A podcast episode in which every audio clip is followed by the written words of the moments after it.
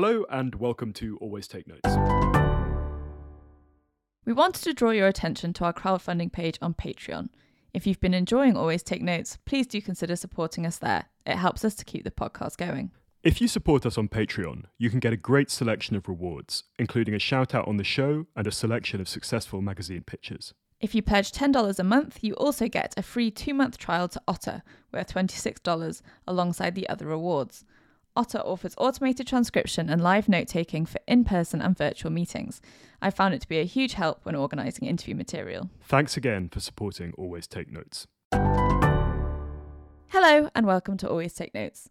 In this episode, we speak to the journalist, author, and editor Tina Brown. We spoke to Tina about breaking into journalism and becoming editor of Tatler at 25, editing Vanity Fair and The New Yorker in the 1980s and 90s, and her recent book, The Palace Papers. Just a note to listeners that we recorded this episode before the death of the Queen, but it's a great episode and we hope you enjoy it. Welcome, Tina, to Always Take Notes. It's fantastic to have you on the show. Could we start with The Palace Papers, your latest book? When did you decide that you wanted to return to the subject of the royal family? I felt that after Megxit, uh, there was really something interesting to say because it was 25 years nearly since the death of Diana, when uh, who I wrote about, of course, in the preceding book about the royals, and also because it's in such a precarious place right now, the monarchy. The big, big difference between when I wrote about Diana and when I wrote about everyone else uh, now is that in those days the Queen was very much, uh, you know, the, in her prime uh, you know, very much at the center of the storm. Whereas now, of course, her health is declining and we are in the last act of the Queen. And that makes an enormous difference to the whole gravity, uh, you know, uh, in, in both senses of the monarchy. I was really struck by this line in the book that you have, and I think I'm paraphrasing slightly here, but it's what is a princess for? And I was wondering if you could unpack that, extending perhaps princess to prince as well. But in 2022 in Western Europe. Like, what what is it for the monarchy and particularly the British monarchy? It can only be for representational significance. You know, a princess is there to epitomize, one hopes, if they do it well, all that is best perhaps about the country's aspirations. So a princess really has to be someone who is willing essentially to take on uh, the sort of burden, if you like, of being uh, as appealing about the, the, their own nation as they can be. So essentially, it is actually a job for public relations.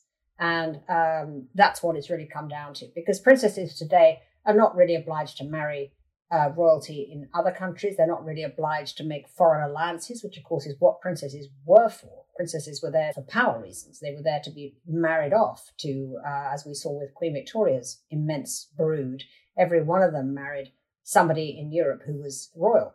Uh, that is not necessary anymore. So their, their role has really decreased. But I would say if there's one role, it's it's public relations for their country. You spent two years researching the book and undertook 120 interviews. Where do you start when you're um, beginning a project of this scale? Well, I usually start by interviewing as many people as I can to figure out where the story lies, essentially. And you know you don't go in if you're any good with a sense of well this is the story that i'm looking for necessarily you have a bit of that obviously when you when you do your book proposal you're kind of figuring out where you think that the, the themes are that interest you. But you have to be of course willing to change that theme entirely uh, if you find out something different. So my my sort of technique essentially is to do as many interviews as i can and then i hear these themes recurring. I hear the themes recurring and i hear I hear interesting insights that I want to pursue and then continue to report out and kind of go down those particular rabbit holes. So I started doing that um, at the end of 2019. Uh, what was difficult, of course, was that uh, COVID happened.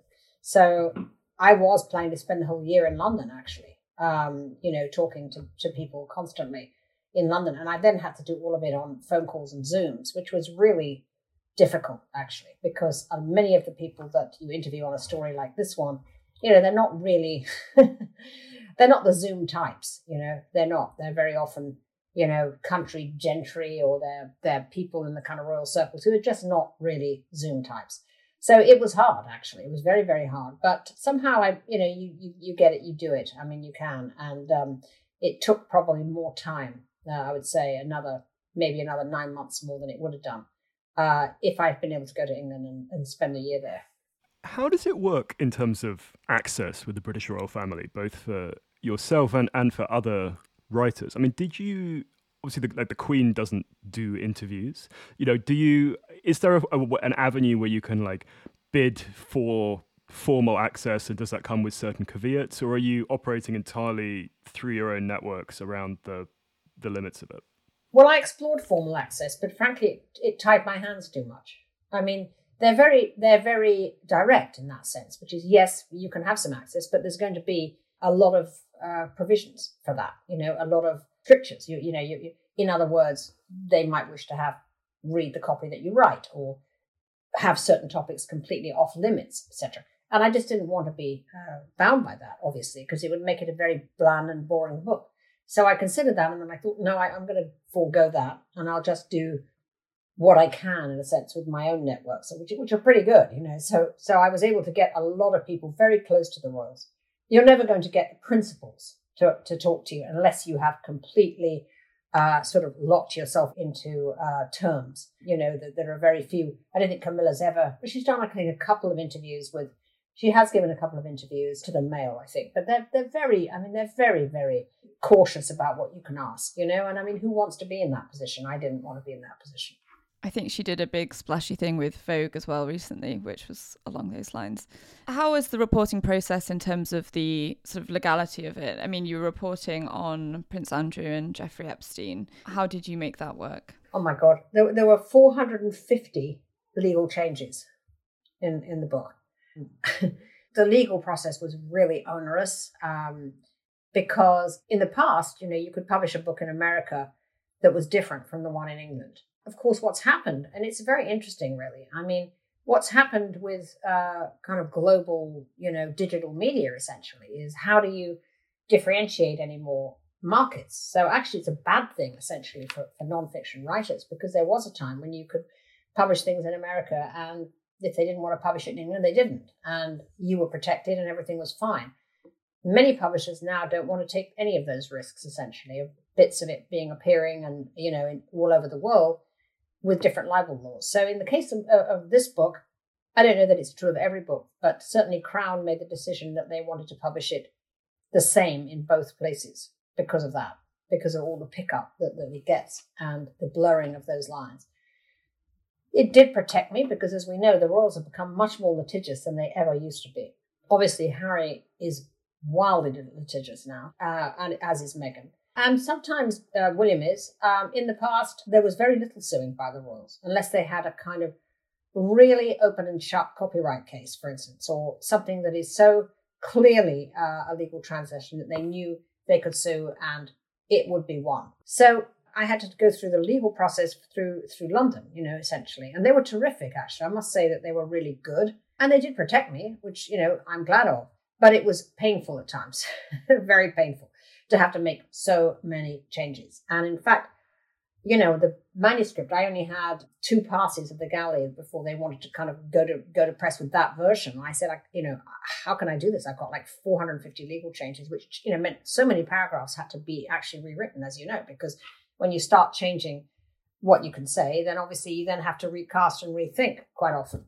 So, I mean, it, it, it was a very hairy close, let's put it that way. But I mean, you know, they did very well. And in the end, I don't really think I lost anything really critical.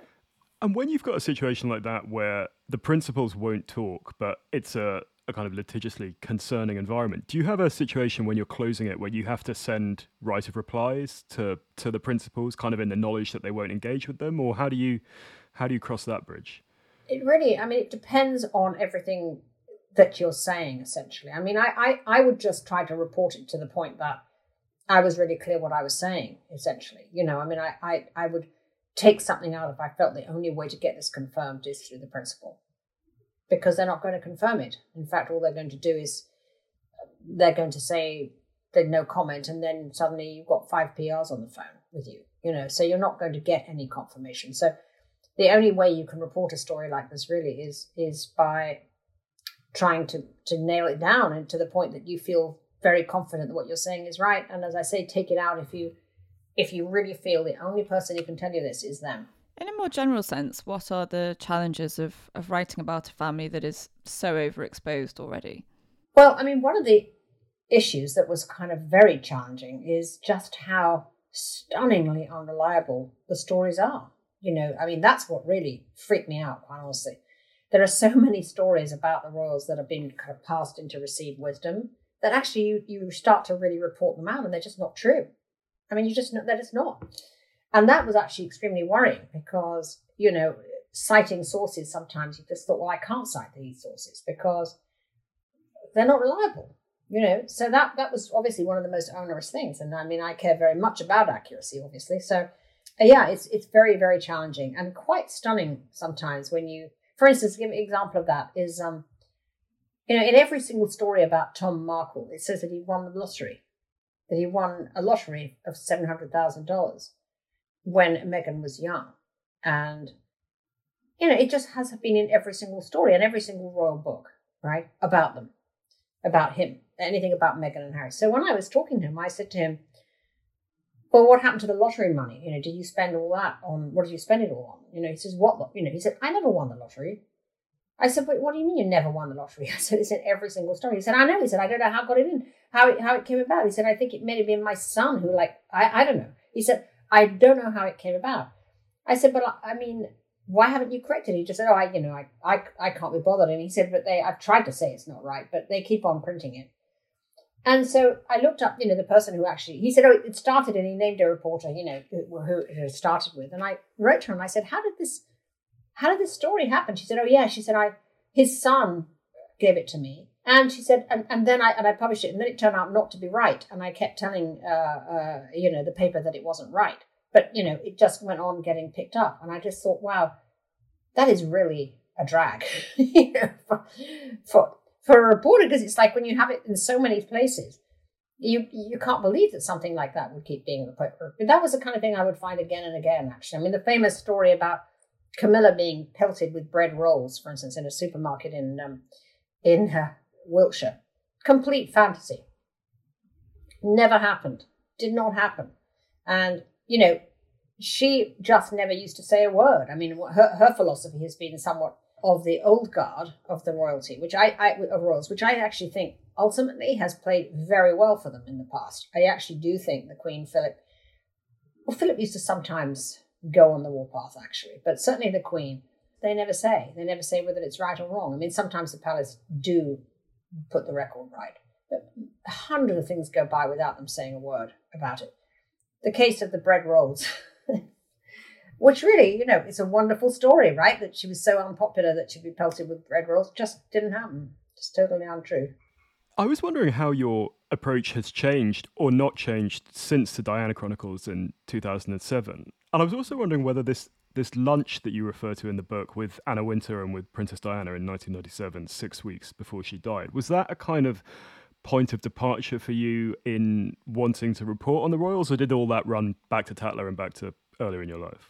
Well, I mean, you know, I never expected really to write a book about them. I mean, clearly, when she died six weeks after I had lunch with her, obviously it was the lunch suddenly became something that was like not really more than an interesting celebrity lunch, if you like, to one that really was engraven in my memory. Because I mean, when I looked back at everything she'd said, because I do take keep a diary and I had kept notes, fortunately, uh, I realized just so many things she said were so kind of telling about her death, essentially. I mean, you know, when she said to me at the lunch that she had no, she hated the summer because her boys go to Balmoral and she was left on her own and she had nowhere to go.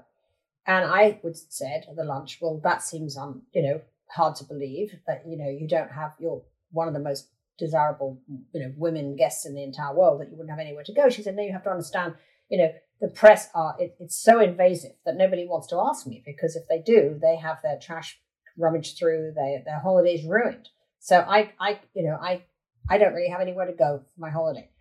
Now that really was so interesting to me because of course it's the reason that she went on holiday with Dodi Al Fayed because he had, as she liked to put it, all the toys, aeroplanes, you know, yachts, security, and she thought, well, this will be great. You know, I'll be floating in the Mediterranean with all of this privacy that's been arranged by this powerful media mogul, essentially. But of course, it turned out to be the absolute opposite that actually Dodi Al Fayed was a sort of celebrity, a, a press hound. And certainly his father was a press hound and was constantly tipping off the media where they were. So it was the worst, you know, uh, decision she made in her entire life was to go on that vacation. But it was so interesting to me because she she told me why essentially at that lunch why she was going to go. The point you made earlier about uh, reporting and finding all these untruths as you as you go was that the same as well for the Diana Chronicles? Yes, yes, it, it was. But um, in the case of Diana, of course, the reporting was somewhat different because Diana's dead, and more people were willing to talk about her readily let's put it that way, than they were with the second book. Because, you know, when someone has died, obviously there is a different feeling, you know, that, that, that it's almost a history. There are people who want to share their memories, etc. So the Diana book, I think, was not easier to report, but perhaps more people were more open. Uh, and of course, I was able to be in England, which was a big help. We wanted to come back to the Palace Papers later in the conversation, but could we roll back now to your early life? Um, and is it right that you you described yourself as being a subversive influence when you were at school and you were um, you were expelled from from a number of establishments? Yes, that is that is right. Yeah, uh, you know, I was at these very sort of posh boarding schools, and and uh, they're mostly uh, you know ridiculous in many ways, and I I thought they were, you know, and I would say so. So I wasn't expelled for kind of sexy things like taking drugs or you know, hanging out, uh, drinking, whatever. It was always about being sort of iconoclastic towards the staff, you know, um, causing trouble as they saw it. And I saw as well in previous interviews that you kept a diary um, throughout your school years. Um, but did you have a kind of literary sensibility from a young age? Yeah, I did very actually. I mean, it was all, I was always going to be a writer. I always thought uh, I was going to be a playwright actually, and I did write some plays. Um, uh, so yeah, no, I was always uh, you know top of the class in English, if you like, and and um, and uh, I came from I, my mother was very literary, and and uh, yeah, I, I was always a literary child, I suppose. And then when you were at university, how did you kind of feel your way into writing professionally? Is it right that you, you did student journalism, but you were also writing for the for the Nationals when you were still at Oxford. And I was wondering what, what role did Auberon Waugh have here? Was he a kind of mentor? Yes, he was. I mean, well, first of all, I started writing plays. I mean, and I produced, um, I wrote and produced a play at Oxford that we did there, and then I it went to the Edinburgh Festival and it won a prize and was done uh, actually on the Fringe at the Bush Theatre. Um, it's called Under the Bamboo Tree. So my real sort of focus was writing plays. Then um, a friend of mine became the editor of the student magazine, and she wanted me to get involved as a writer. So I did, of course, and I discovered what fun it was, you know, writing for a magazine. We would do interviews, and there was a there was a series which was called Oxford Superman, in which uh, the columnist me uh, had to go and interview people who'd been at Oxford essentially and been huge achievers. My first sort of passion to interview was Auberon Waugh, which might seem a strange person to want to be to interview, but I was obsessed with um, I was obsessed with the literary, you know, pages of the New Statesman, uh, uh, which were at that time absolutely wonderful. I mean, the New Statesman in the seventies, you know, when I was at Oxford, uh, was such a brilliant magazine. I mean, it had Julian Barnes, Martin Amis, Christopher Hitchens, um, Ian McEwan. I mean, amazing people writing for this one little mag- literary magazine, and Auberon Waugh, whose column I absolutely adored, and he also had his Private Eye column. So I wrote and asked him if I could come and interview him. And I went off actually with Stephen Glover, who is now a writer on the Daily Mail, but he was, um, at that time, I was dating him amazingly. And so I wanted someone uh, to come with me and drive me to, to, to, Somerset. And we went and had lunch with uh, Auberon Waugh in Somerset and uh, at the house that uh, had been Evelyn Waugh's house. And he was absolutely enchanting and hilarious and wonderful. And then we sort of, after the interview, which I did, um, we then kind of kept up a kind of pen friendship, you know, and he he was, you know, became the sort of mentor of mine. He said, Well, I must introduce you to this and I must introduce you to that. And he invited me as a guest to a lunch, uh, a, a Private Eye lunch at the Coach and Horses pub in a room above the Coach and Horses pub in Soho. And this lunch was considered a really kind of, you know, secret kind of, you know, cool thing to be asked to the staff of Private Eye would invite politicians and then they would sort of all talk off the record and it was all very loose and interesting. And anyway, so I was invited to that as this sort of student who was just a friend of Auberon Waugh's. But actually, what I did was I wrote it all up myself. So I kind of turned the tables on them and did a very entertaining, I have to say, sort of um, satirical piece about them. And they were stunned because they'd all been thinking of me as this sort of, you know, blushing blonde, you know, completely sort of chauvinistic atmosphere. And they never thought that I'd have a brain in my head, let alone turn, you know, write a piece like that. So it was published in the student magazine in Isis, and they they just all it would cause something of a stir, you know, because all of these writers at the Private Eye lunch all were kind of amazed by this piece that had got them all nailed. So it kind of did the rounds, and it and it, and it ended up being uh, seen by the editor of the New Statesman, uh, magazine I worship, and he invited me to write. So while I was at Oxford for the last year, I did sort of I became the kind of Oxford correspondent, if you like, of the New Statesman. That's how I started writing, and that's how the Sunday Times noticed my work, and it all began essentially with the Private Eye Lunch. And am I right in thinking as well that you developed a kind of knack for publicity while at Oxford? I read about a boat party that was covered by Cosmopolitan. Is that right? It was covered by Cosmopolitan. I can't remember why. Yes, it was. It was. It was. Uh, we had my me and my best friend. We we we took over a, a barge uh, and had our 18th birthdays there. Uh, and it was wonderful, actually. Yeah, it did end up in the, the. I absolutely cannot remind, remember for the life of me why. Perhaps because by that time I was writing for the New Statesman, so I became a kind of who is this student writing for the New Statesman? You've written about your uh, relationship and later your marriage with Harold Evans as, as a scandal. That was the, the word you chose. I was wondering how that um, became a, a scandal at the time, and then looking back and some of the discussions that have taken place about power dynamics in the workplace and, and things like that. Looking back, from from now, how do you how do you feel about that period of your life? Pretty much inconceivable now, essentially. I mean, he was 25 years older than me, and he was editor of the Sunday Times, and I was, you know, 25, so um, 24. So, I mean, looking back, it was, you know, amazing, essentially. But I mean, I guess, I mean, I started writing the Sunday Times. He then, you know, I became known to him, obviously, and, and it was kind of love at first sight when we met each other. I then decided to leave the Sunday Times immediately because, and I'm very glad I did, because I never wanted it to be thought or said that that was why I was at the Sunday Times. And so I left. And that was actually really why I got into editing, because after the, the Sunday Times at that point was the greatest newspaper in the world without question. I mean, it really was an astonishing newspaper, and everybody used to wait for it to arrive. Like, sort of anyone who cared about journalism or writing or anything. I mean, the Sunday Times was a brilliant newspaper start to finish. And that was the only place I wanted to write um, after the New Statesman. I mean, you know, to get there was the pinnacle. So I didn't want to write for any other newspaper. Um, and I didn't know what to do after I left the Sunday Times. I started writing for the Telegraph, but it just wasn't the same. I mean, I didn't want to be in the Telegraph. I wanted to be in the Sunday Times. So I decided to kind of become an editor, essentially. I mean, I was, my pieces were noticed by the new owner of the Tatler, and he was looking for somebody with a social eye to edit Tatler. And many of the pieces I've written had those kind of, had that social eye, if you like. And he offered the job of editor of the Tatler to every single editor of any note.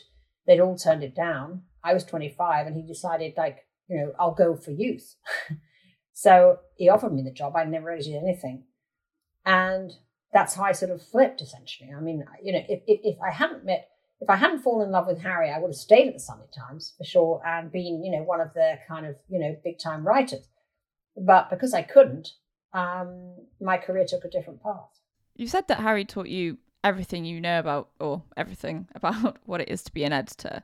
Um, what did you mean by that? Well, I mean, I, you know, I, I was so enthralled with him as an editor. I mean, to watch Harry editing was like he was the Nijinsky of newsprint. There's no doubt about it. I mean, he could do it all. You know, he could write pieces, edit pieces, transform pieces. I've never seen anybody transform copy like he could. I mean, it was quite incredible. He would just take a big pile of notes and he could just vacuum it all up and out it would come a wonderful piece. Uh, he, he was extraordinary like that. So he could do that, and he was brilliant on photography. He was brilliant on layout. He uh, he could he did the headlines. He could do, I mean, you know, he, he was an extraordinary investigative editor in the sense of having the insight team sort of, you know, who he would uh, sort of marshal to do these remarkable investigations. So, I mean, he was an amazing editor. So I was able to watch that firsthand and, and you know, when I took over Tatler, I didn't even know how to do a layout. I'd never done anything like it. And he actually showed me how to do a layout by drawing.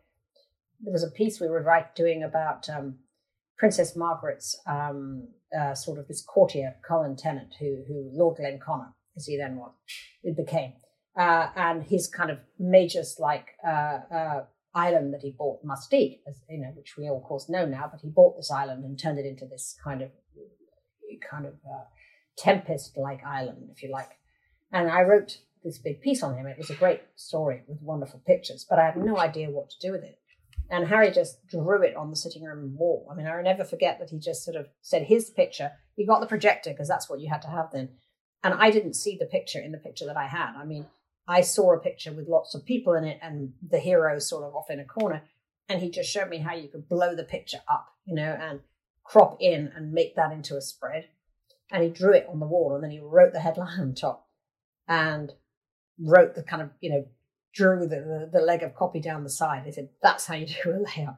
I mean literally he taught me how to do everything. He taught me how to do captions. I mean he gave me i'll never forget him giving me a sort of tutorial on how to write a caption and how a caption you know people make the mistake of telling you what you see in the picture instead of telling you what you don't see in the picture that kind of stuff. I mean he's an extraordinary teacher actually too. I mean his book his last book he wrote when he was 88, um, Do I Make Myself Clear, was a remarkable, remar- it's a wonderful book for anybody wanting to learn how to write, honestly. I mean, it's, it's, uh, it's, it's full of kind of, full of kind of wonderful uh, media lore, if you like. Uh, and, um, you know, I mean, he says wonderful things like, you know, a, a, newspaper is an argument on the way to a deadline. If there isn't an argument, it's not much of a newspaper. You know, I mean, he had, he had so many amazing sort of philosophical um, thoughts about editing.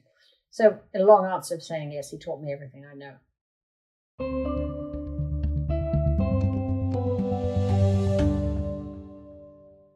Hello, it's Artemis, the producer of Always Take Notes. I hope you're enjoying Simon and Rachel's conversation with the journalist, author, and editor Tina Brown. It's time for the next instalment of our segment where we share bonus material from previous guests of the show. So, this week we're going to hear from the novelist David Mitchell on a piece of advice he wishes he'd had at the start of his career. You just do it. It's like the Nike advert just do it. Uh, it doesn't matter if you're in the mood, it doesn't matter if what you're writing is any good. Just do it regularly, whether you feel like it or not. And pretty soon you will find if this is the right thing for you to be doing, you will find that you hit a kind of a virtuous spiral point where where you begin to gain where the pleasure you begin to gain from just seeing a decent sentence um, a half decent sentence and then turning that half decent sentence into a decent sentence and turning that decent sentence into a pretty damn perfect sentence the pleasure you get from that you get a hit from it and you want more of it and that overcomes reluctance headaches bad days. You just want more of that. Just get to that point. Then you know what I'm talking about. And uh, then you need the discipline to stop, not to start. That was David Mitchell. And if you were interested in what he had to say, you can listen to our full interview with him via our website, which is www.alwaystakenotes.com. Now back to Simon and Rachel's conversation with Tina Brown.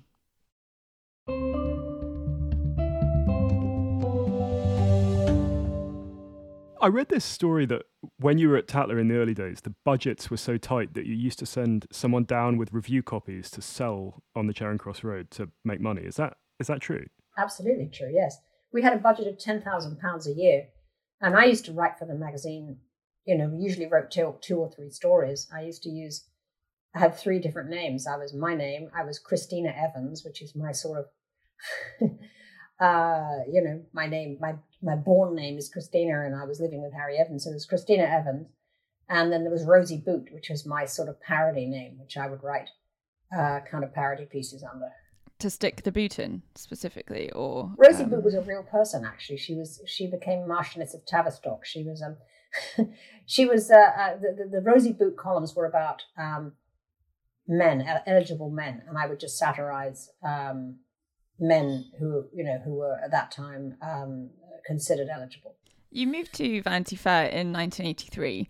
Um, what were your assessments of the publication's strengths and weaknesses at that point when you were offered the role? Well, there weren't any strengths. I mean, it was, you know, what was what was so entertaining about it all was that there we were at Tatler, this tiny band of sort of, you know, we were a very talented band. I have to say, I mean, all of the people that I had at Tatler went off to huge careers, like Nicholas Coleridge, who's, you know, what became the editorial director, president of Condé Nast. And, uh, but when I hired him, he was an, a sort of right out of Cambridge and sort of intern figure.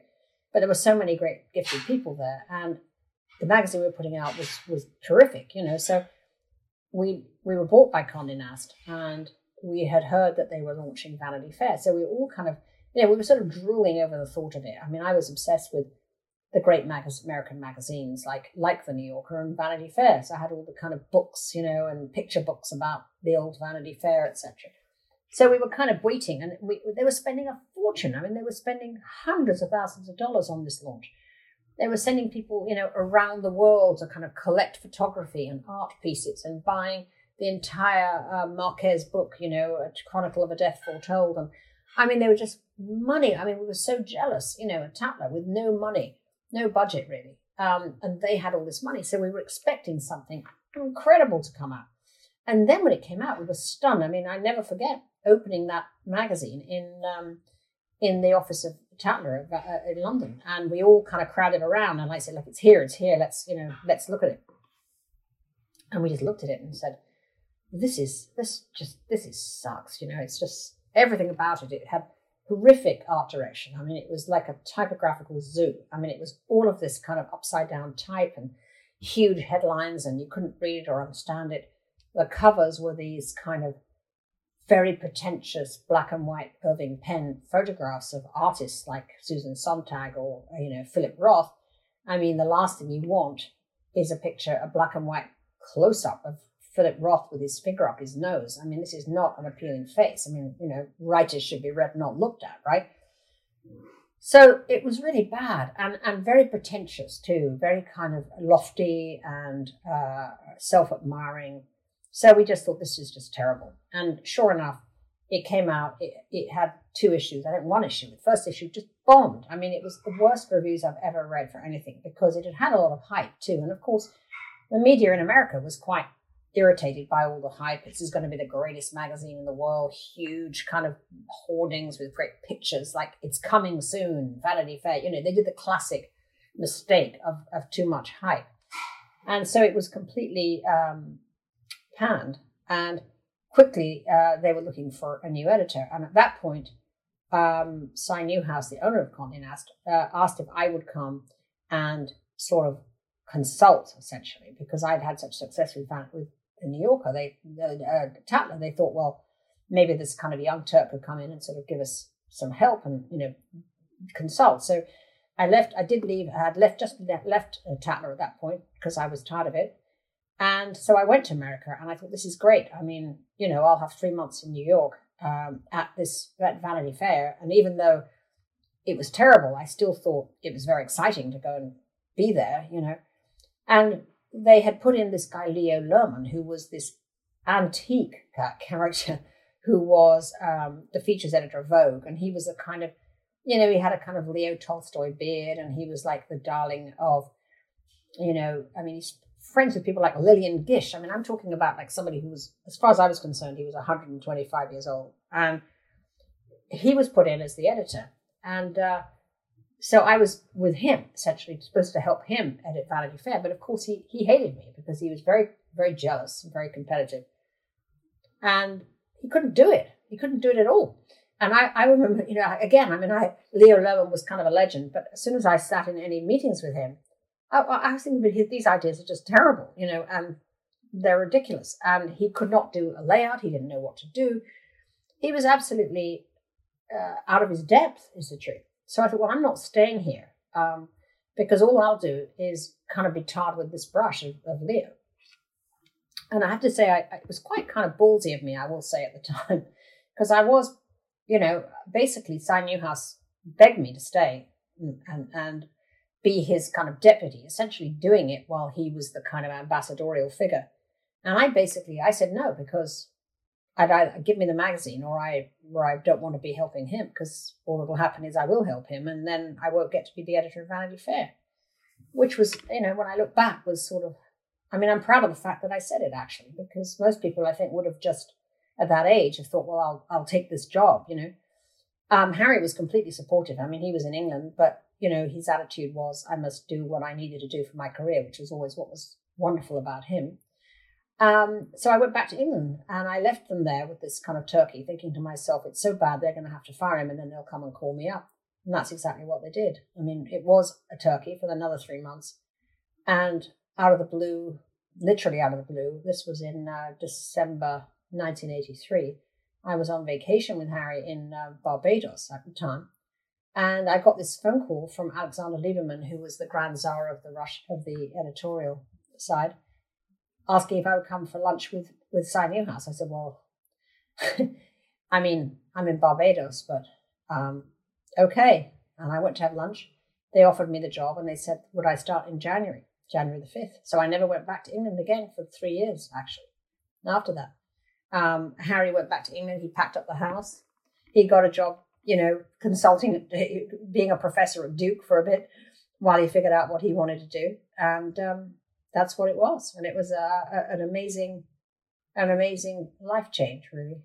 There were two moments from the Vanity Fair period I wanted to ask about particularly. The first was eh, I, f- I forget the year exactly, but when you did this photo shoot with Reagan at the White House, and I was reading about that as a kind of inflection point that it looked like the Newhouses might pull the plug on the magazine and that they, this was a, a, turning point for that. And the second was getting William Styron to write about his depression. Could you tell us about those those two moments? Well, I mean, yes, it was very exciting, actually. Uh, I mean, Si, was about to close the magazine. We'd had it, we'd had eight or nine months, and it really the advertising wasn't coming. And I was also struggling to get. I mean, I redesigned it immediately, but I was I was struggling to get the content that I needed. It was really hard to get my vision of a, a mix of great reporting, cultural material, fabulous photography, all of these things together. Most difficult was to get the great reporting because a lot of people didn't want to write for the magazine at that point because it had really had, you know, it's a bit of a joke. People people were taking a, a wait and see attitude. Um, and then we got actually three stories in a row, which kind of changed changed our whole trajectory. The first was um, getting a photo shoot with the Reagans with Harry Benson, the great photographer, uh, and William Buckley was going to. I, said write a piece about the marriage, which kind of no one really had kind of done in, in, in a way that, you know, with any kind of splash. So the idea was to get the two of them together. William Buckley would write a piece and Harry Benson would do the photographs. And, you know, it, it was one of those amazing things where Harry Benson set up a boombox, as we had in those days, playing Nancy with a laughing face. And the Reagans arrived for the photo shoot. And as they walked in, you know, Nancy said, Look, oh, Ronnie, they're playing our song. And they literally broke into a foxtrot together. And how, can you just imagine this happening now? It just would never happen, I think. I mean, people are so sort of scared now of doing anything remotely offbeat. And no one knows how to foxtrot either. Nobody knows how to foxtrot, for sure. But the fact they did that was just so wonderful. Anyway, the pictures were amazing. And then they did this great sort of Hollywood screen kiss, which we splashed in the magazine as the Reagan kiss. It just sort of went everywhere. And the other big stories we did were uh, Dominick Dunne's wonderful, uh, wonderful piece about the uh, Klaus von Bülow, uh, um, you know, murder trial. Um, and we had Helmut Newton take these pictures of, of, of Klaus von Bülow, all dressed in black leather, which Helmut persuaded him to do. So, of course, nobody could have looked kinkier or more dark or more exactly what a, someone on trial for murder doesn't want to look. So that got massive attention. And the third one was was my Diana story, my Princess Diana story, because you know I actually broke the news that uh, the marriage was in trouble, and it was called The Mouse That Roared, and it was um, a story about how everything was going wrong in the Waleses' marriage. And Diana and Charles were so furious, the palace was so angry, they did something they almost never do, which is go on television to deny it. And um, of course, as soon as that happened, I knew that it was true because the palace never denies things unless they are true, as far as I can see. Um, and when I had lunch with her, that lunch you mentioned at the beginning, she actually smiled and she said to me, You know, you got it right, didn't you? I said, Well, I did, but you two went on television and said it was untrue. Um, but uh, so those those three stories essentially sort of turned it around. The the Styron story came quite a bit later. Um, after about two years, three years, Vanity Fair became very, very good, I have to say.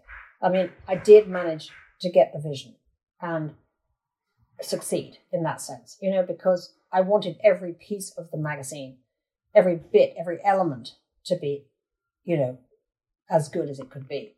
And that meant that social stories, if they were going to be social stories, had to be the most entertaining and the best, like with Dominick Dunne. The reporting had to be absolutely first class. And I got terrifically good uh, reporting from people like um, uh, Alex Shoumatoff, who wrote brilliantly about Africa and about the rainforest. And I mean, just wonderful pieces. T.D. Allman, who did incredible work on people like Noriega. And then I wanted to have the essay element, you know, to be as good as that. And um, it really sort of is an, ex- an example to me about how you really, nothing is a waste of time if you are an editor. You have to get out of the office and go to things. And I was invited, actually, Anna was involved in this too. Her husband, uh, Dr. David Shaffer, um, was a specialist in uh, teenage suicide. And so she asked me to join her table actually at, a, at an event that was a fundraiser for uh, a sort of the suicide, uh, you know, survivors of suicide. And to my surprise, William Styron was there at another table. And it was quite a sort of intimate affair. I mean, you know, obviously the only people interested in attending such an event have some reason, connection to be at it. Um, so there was an atmosphere of a sort of trust and intimacy. Um, so uh, William Styron just suddenly got up and started talking about his own depression and how he had tried, wanted to kill himself and how deeply, you know, uh, you know, uh, traumatic this whole passage in his life had been. So, you know, I beetled over, of course, and asked him if he would write about it for Vanity Fair. He said, let me think about it. And the next day he actually called me and he said, you know, I've been thinking about it and I would like to do it. And so this amazing piece came in, and I called it Darkness Visible um, after the line from T.S. Eliot. And uh, it had a huge effect, actually. It was a, it was a very, very important piece. I mean, a 60 Minutes did a big piece on it. Um, you know, it, it really had traction, as they say. And he then developed it into a book with the same title. Um, so that was a that was uh, I was very proud of it. You know, I felt that we'd done an amazingly uh, good piece of literary journalism because it's beautiful writing, um, and also said something important about depression, which had made an impact. So that was one of our the things at Vanity Fair that it was very um, rewarding to do to be able to create such a kind of glossy package that had these incredible, uh, incredible plums in it. Time is marching on, so we'll move on to your time at the New Yorker. Um, is it true that you said you only felt that you could take that position because your parents had moved over to help with childcare? Well, I wanted to do it once I was offered it, but I was nervous about it. Yes, I had very young children at the time, and I may have turned that down if my mother hadn't come because I didn't know what I was going to do about my very young children. So I knew it was going to be much more uh, high pressure than Vanity Fair because it was weekly. So I'm abidingly grateful that they did. We saw this line, at least attributed to you, talking about 50,000 words about zinc um, as a kind of comment on the old New Yorker. Um, although I heard it was also actually a story about grain on, on the prairies. Perhaps you can enlighten us on that. But what was it like coming in and, and kind of shaking up a magazine that, that was such an institution? And what was your vision for it? Well, I was very, I had a very clear vision for it. I mean, I, I felt that it was a sleeping beauty. I really did. The more I looked at it, the more I thought it was a sleeping beauty. And what really turned me on to do the New Yorker, because I wasn't quite sure at first, I thought, is this really going to be something that resonates with me? Um, was when I looked at the Harold Ross editions, when the you know the very first editions of the New Yorker in the 30s by Harold Ross, the editor. I absolutely it was so different um, from the New Yorker of the 60s, 70s, 80s. Uh, it was far more fast paced. It had so much more irreverence. It was visually much more appealing. Um, you know, it would have full page drawings by people like Peter Arno and Charles Addams. I mean, big full page, wonderful drawings. Shorter pieces, the talk of the town was actually squibs. I mean, the talk of the town pieces were like 150 words, many of them. And I loved all the kind of uh, titles of, of, you know, how he named things like, you know, personal history or annals of this, annals of that, you know, all of this stuff. I thought this is great. I'm going to revive it. I'm going to totally go back to the DNA of Harold Ross. And that's what I did. I commissioned a redesign that was entirely inspired by the Harold Ross um, uh, New Yorker. And the redesign, I think, was really, really good. And uh, I, uh, I made a decision, which was a good one. I said to Si Newhouse, who was the most impatient man in the world, because he offered me the job at the end of May. I said, I'm not going to come into this office until September. I am going to work on a different floor, redesigning the New Yorker and rethinking the New Yorker. And I did do that. I held him to it, even though he was so, you know, kept saying, I need you in and I need you in. I said, no, I'm not going to do it. I'm going to do the redesign separately. And I did that with a brilliant French designer called Caroline Mio, Mayo. And she, uh, her redesign of the New Yorker was really wonderful. And at the same time, it allowed me to have time to reach out to all of these new illustrators like Edward Sorel and Art Spiegelman, all these people who've never who'd never uh, done any illustration work for the New Yorker, and I revived, you know, all of that illustration that had gone from the magazine, and I brought in Richard Avedon um, as to be the very first um, uh, New Yorker photographer. Because they didn't have photographs really at that time at all, and so I said to Avedon, you know, will you come and be our only photographer and just create with your clean, stark, essentially, you know, black and white imagery a look that would be appropriate for the New Yorker, which we did. And uh, now they have other photographs, but as well. But um, Dick re- really helped to create the look that we wanted. And when you took over, was it really a place where writers weren't asked when they would file, and that there were people on staff who kind of hadn't written anything for years or indeed decades? There were two kinds of writers at the New Yorker. There were the writers who, who were there because they were good, and the writers who thought that they were good because they were there, right? Now, that category, that second category, was a lot of people. And they were the ones I had the biggest trouble with because they were people who were actually very mediocre writers who had been sort of allowed to kind of, you know, Shawn was very old at the end, William Shawn. And you know how it is when you get older, you're less inclined to make tough decisions. And so the garden had become overweeded with a lot of writers, frankly, who were second rate. And then there were the other writers the wonderful writers like Roger Angell, John Updike, Lillian Ross, they were the people I treasured. And actually, they they loved my editorship. I mean, they they gave me huge support. I mean, Roger Angell was thrilled with my editorship because I actually persuaded him to not only write about baseball but write about his own life, and he loved that pivot. And you know, I actually took a lot of the writers who were older and gave them a fresh way of, of writing. So they were actually thrilled. I mean, I had John Updike writing about everything under the sun. I mean, wasn't, you know, taking him out of book reviews and just doing everything under the sun. Harold Brodkey, you know, who was this huge kind of egghead, you know, I mean, I, ha- I sent him to the Oscars, you know, I mean, he had a fun, he wrote the most wonderful piece and they actually loved that. The trouble I got was from the other crowd who were very resentful of my, frankly, being demanding. And I fired, laid off, as you're supposed to say in America, um, 52 52 writers actually.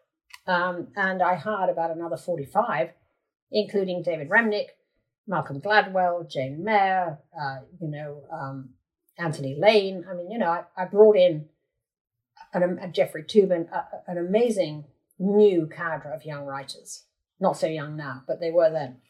And uh, they were every bit as good as those classic older writers, some of them much better, I would say. And how did the economics of the magazine work at that time? Were you expected to turn a profit, or was there an understanding that this kind of rebuild was was going to be expensive? Well, I mean, the magazine was losing money when I took it over prodigiously, and losing advertising. That was the major fear because the, the, the readership had got so old that the advertisers were bailing out.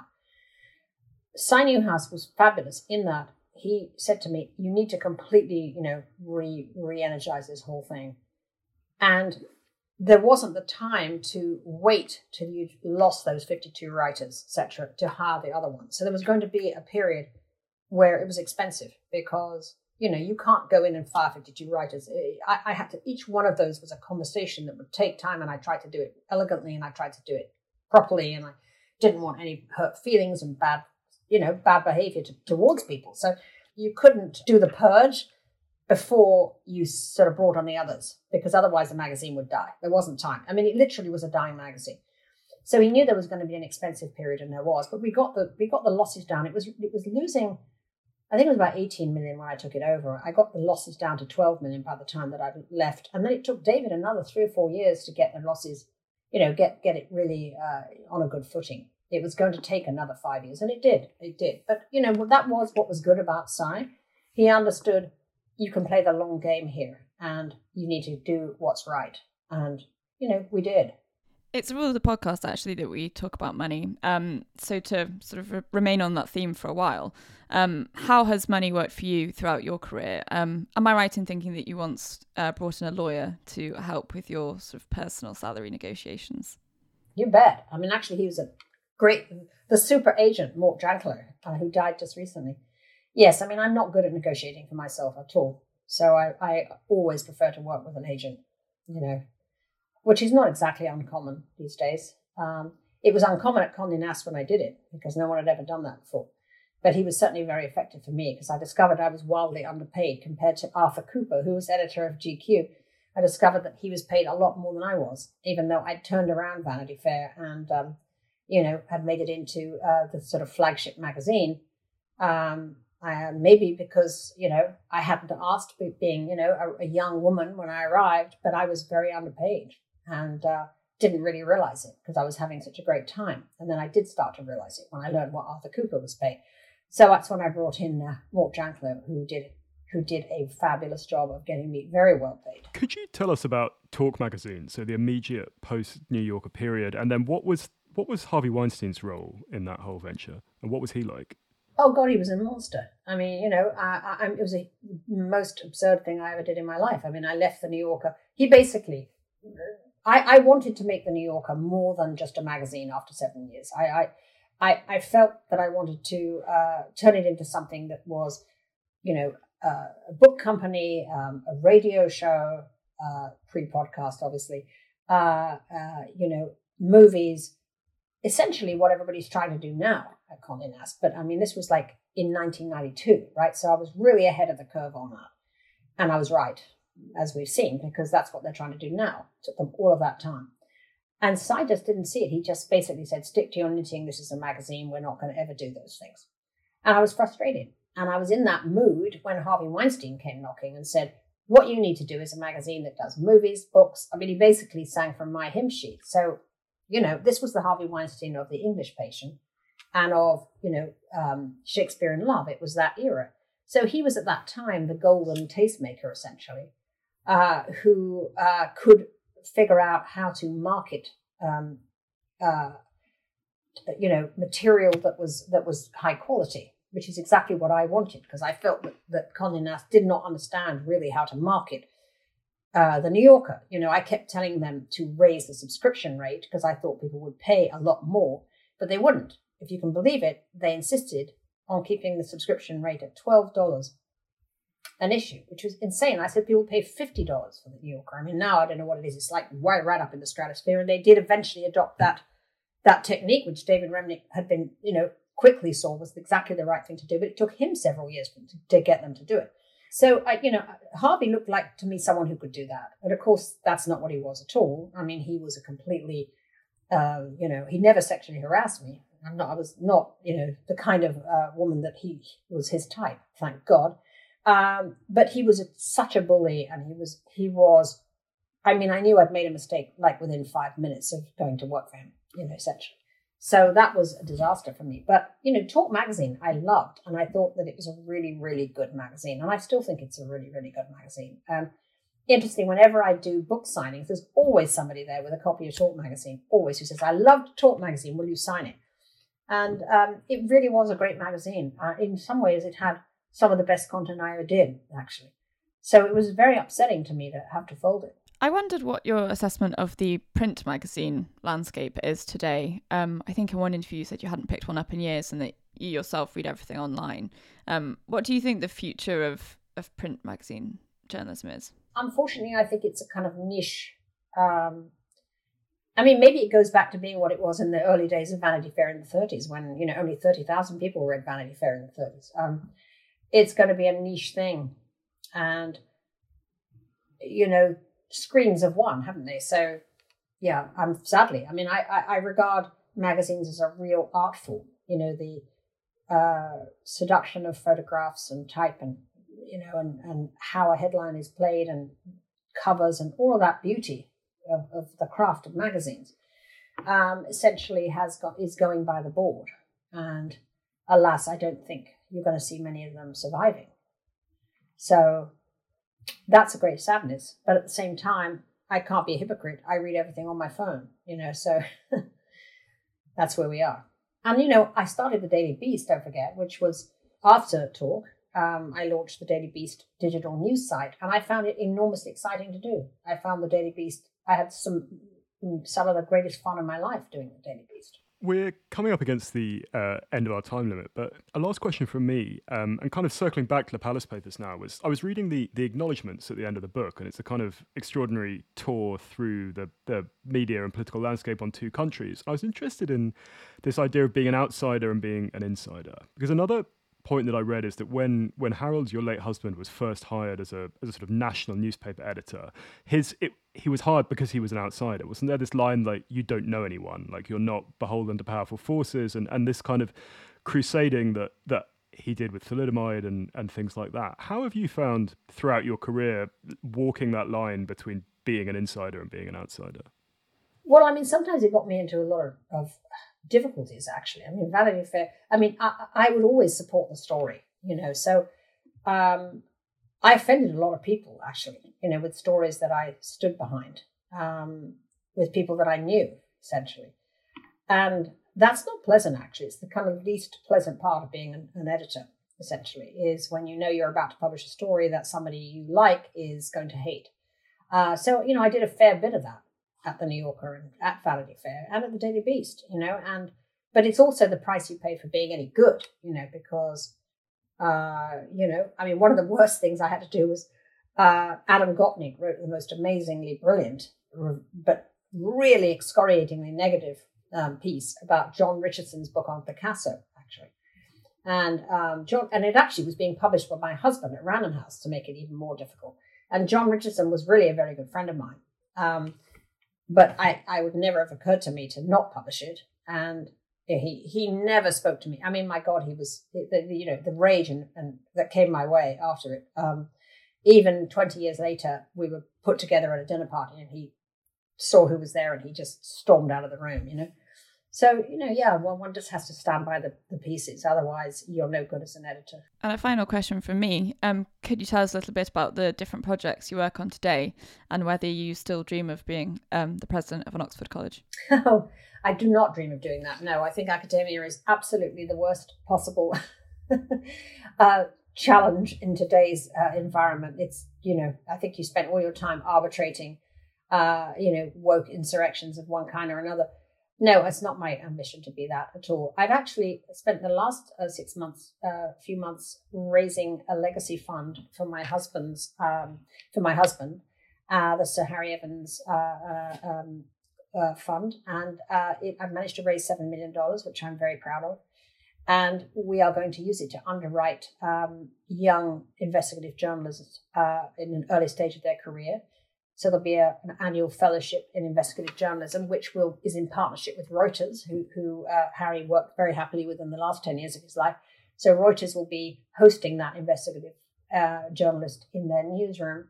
And then we're going to do an annual uh, investigative journalism summit in London, um, where we, you know, showcase, spotlight, um, talk about and talk to uh, brilliant journalists from globally from all over the world.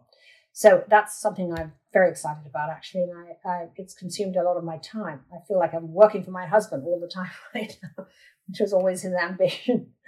so uh, that's what I've been doing essentially. Brilliant. Well, look, thank you, Tina, for a fascinating and wide ranging conversation and wishing you all the best with your projects going forward. Simon and Rachel, fun to talk to you. That was the Always Take Notes interview with Tina Brown. She's on Twitter at Tina Brown LM and her latest book, The Palace Papers, is published by Century. Hello, it's us again. Simon, what was your takeaway from the interview with Tina? It seems to me like a, a kind of another extraordinary slice of journalistic or media history in some ways. Not to say that she is a, a figure of the past, but that she had this incredible meteoric career, you know, editing magazines in her 20s, crossing an ocean, doing the same thing then. And and I was really interested to get the sense of how she kind of laid the foundations of the modern New Yorker. You know, that she took this magazine that was uh, a, a, cultural landmark, but had become I don't know if staid is the right word or or slightly, you know, not not really on the zeitgeist and and lifted that up. Um, but yeah, I just you know, she's a force of nature, and it was great to have her on the show. What did you think, Rachel? Yeah, it was one of those careers that was um, hard to cover in 50 minutes. We didn't really get into the Daily Beast, um, her work there. So that goes to show how much there was, how much ground there was to cover.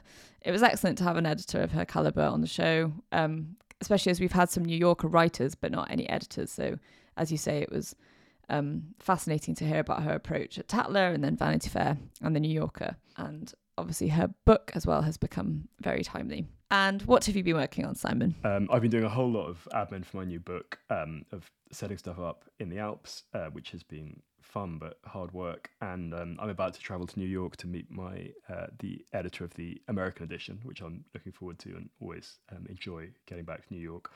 Um, so yeah, it's been it's been busy, but it's been fun. What about you, Rachel? I am still doing my editing shift um, for the newspaper, so have been looking after some really interesting pieces about Iranian cuisine and the World Cup, um, and also edited one on 50 years of HBO, which obviously is very in my wheelhouse. Um, so yeah, it's been good. This has been Always Take Notes, hosted by me, Simon Akam. And me, Rachel Lloyd. Our producer and social media editor is Artemis Irvin. Our score is by Jess Danheiser, and our graphic design is by James Edgar.